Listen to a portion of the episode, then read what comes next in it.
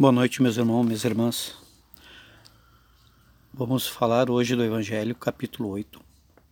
Bem-aventurados aqueles que têm os olhos fechados. Dos itens 20 a 21. Meus bons amigos, por que me haveis chamado?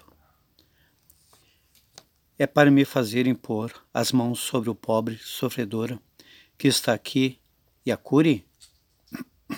Ah, que sofrimento, bom Deus! Ela perdeu a vista e as trevas.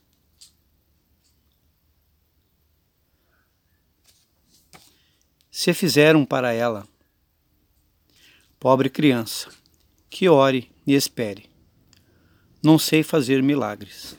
Sem a vontade do bom Deus, todas as curas que pude obter e que vos foram assinaladas não atribuais, senão aquele que é nosso Pai em tudo.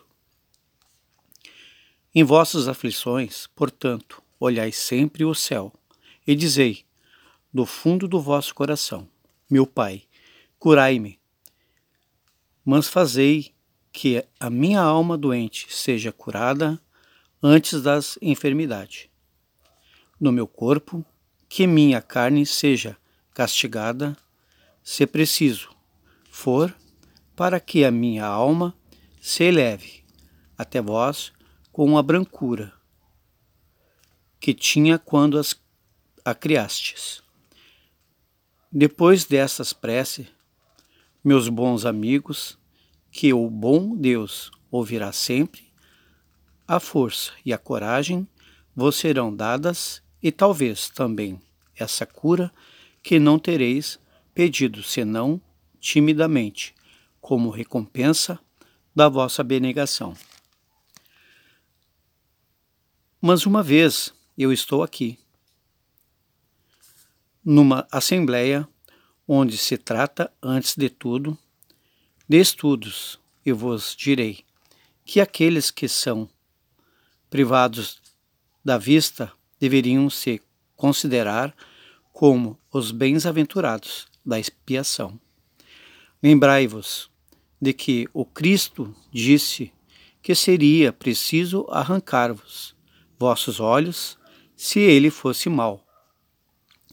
Equivaleria mais que ele fosse lançado ao fogo do que ser causa da vossa perdição.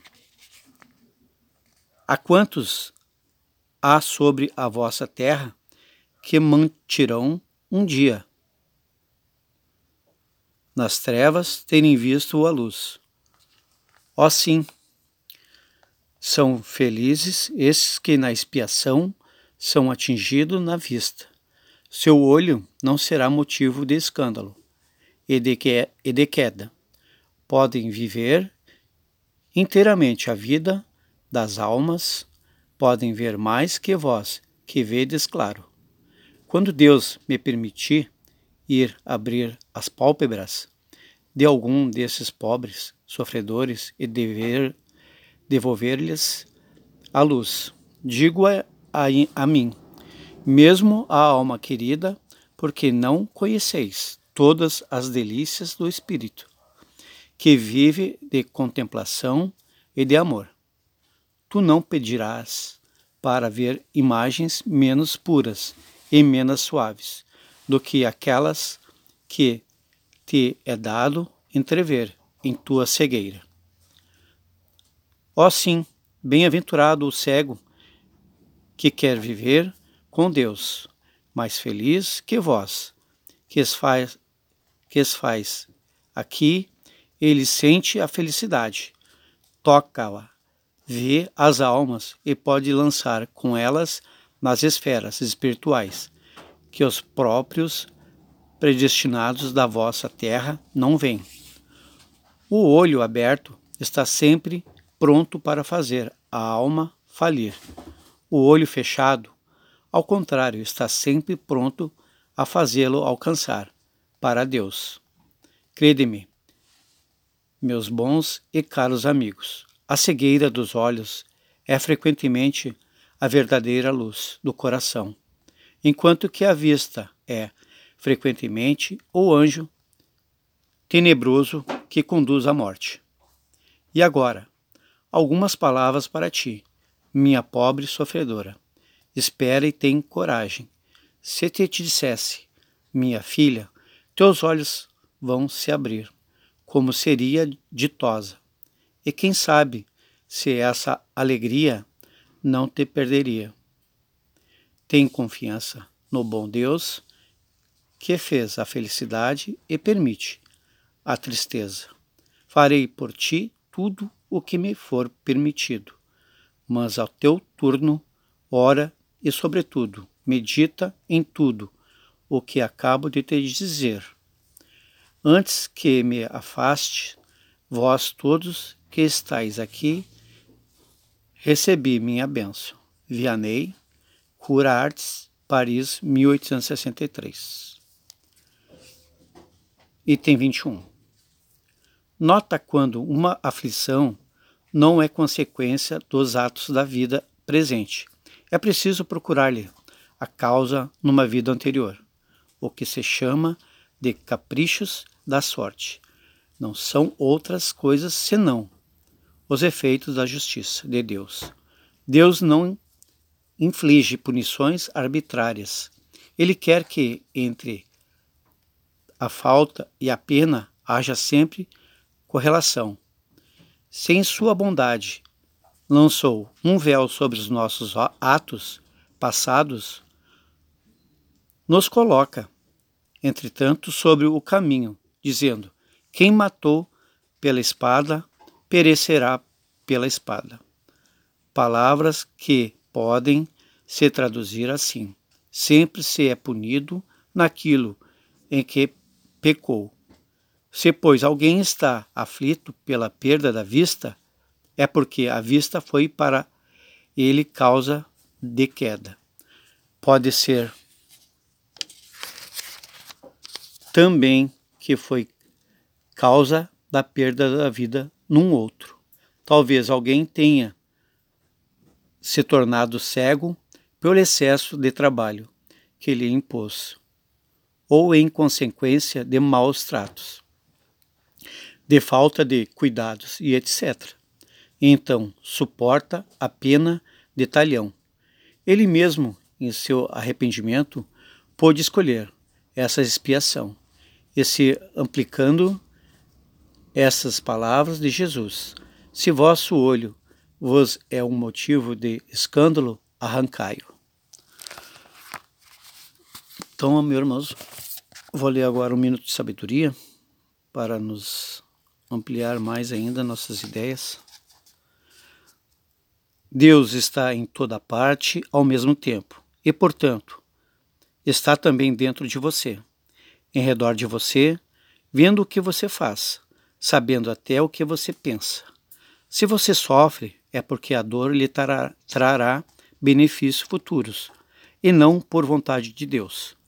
Você deixa seu filho sofrer na cadeira do dentista porque esse beneficia seu filho, mesmo fazendo que ela sofra. Deus age também assim conosco. Mantenha sua mente limpa de qualquer pensamento menos digno. Só assim conservará a serenidade e a paz com a base da felicidade que chegará a você. O corpo é reflexo da mente, e a mente é o reflexo da nossa alma, que é o nosso verdadeiro réu. Pense coisas nobres e elevadas, e seu corpo manterá inalterável a saúde, trazendo-lhe a felicidade que tanto almeja. Então, meus irmãos, é, peço a todos vocês que possam levar o pensamento a Deus, a Jesus, para nós fazer uma prece de agradecimento pelo nosso dia de hoje, por nós podermos estarmos vivos, com saúde, e que possamos nós agradecer a Deus por estarmos vivos, junto dos nossos familiares, das pessoas que nós amamos, dos nossos amigos e parentes. Deus, nosso Pai, Jesus, bondoso e amado Mestre, guias e mentores espirituais do nosso plano espiritual, nossos queridos irmãos da Casa Espírita Olair Nogueira, que possam estar presentes junto de nós, nos abençoando, abençoando nosso corpo, a nossa alma, a nossa mente, que possamos nós aumentarmos a nossa imunidade para que podamos enfrentar no dia a dia tudo aquilo que não nos traz muito das vezes boas coisas, mas que tenhamos força e fé, que possamos nós amar o próximo como a nós mesmos, que possamos amar a Deus sobre todas as coisas, que possamos praticar o bem, possamos auxiliar o nosso próximo, mas antes de tudo que possamos reconhecermos que dentro de nós há um Criador, que Ele está ali prestes a nos escutarmos, a nos auxiliarmos, que possamos nós, antes de tudo, mudarmos a nós mesmos para podermos enfrentarmos e colocar à disposição do nosso próximo todo o amor, toda a paz, toda a tranquilidade.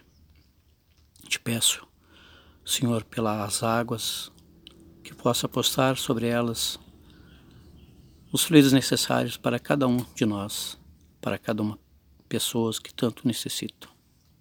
Te pedimos, Senhor, abençoe a todos e que possamos nessa noite agradecer e que possamos ao levantarmos, acordarmos pela manhã, agradecer a Deus.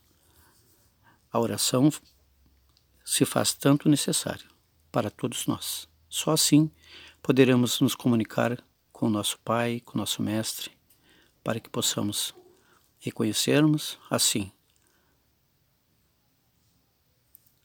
a fé e o amor e a caridade. E damos por encerrada mais esse Evangelho e que possamos, numa próxima oportunidade, estarmos novamente dos nossos irmãos. E que assim seja.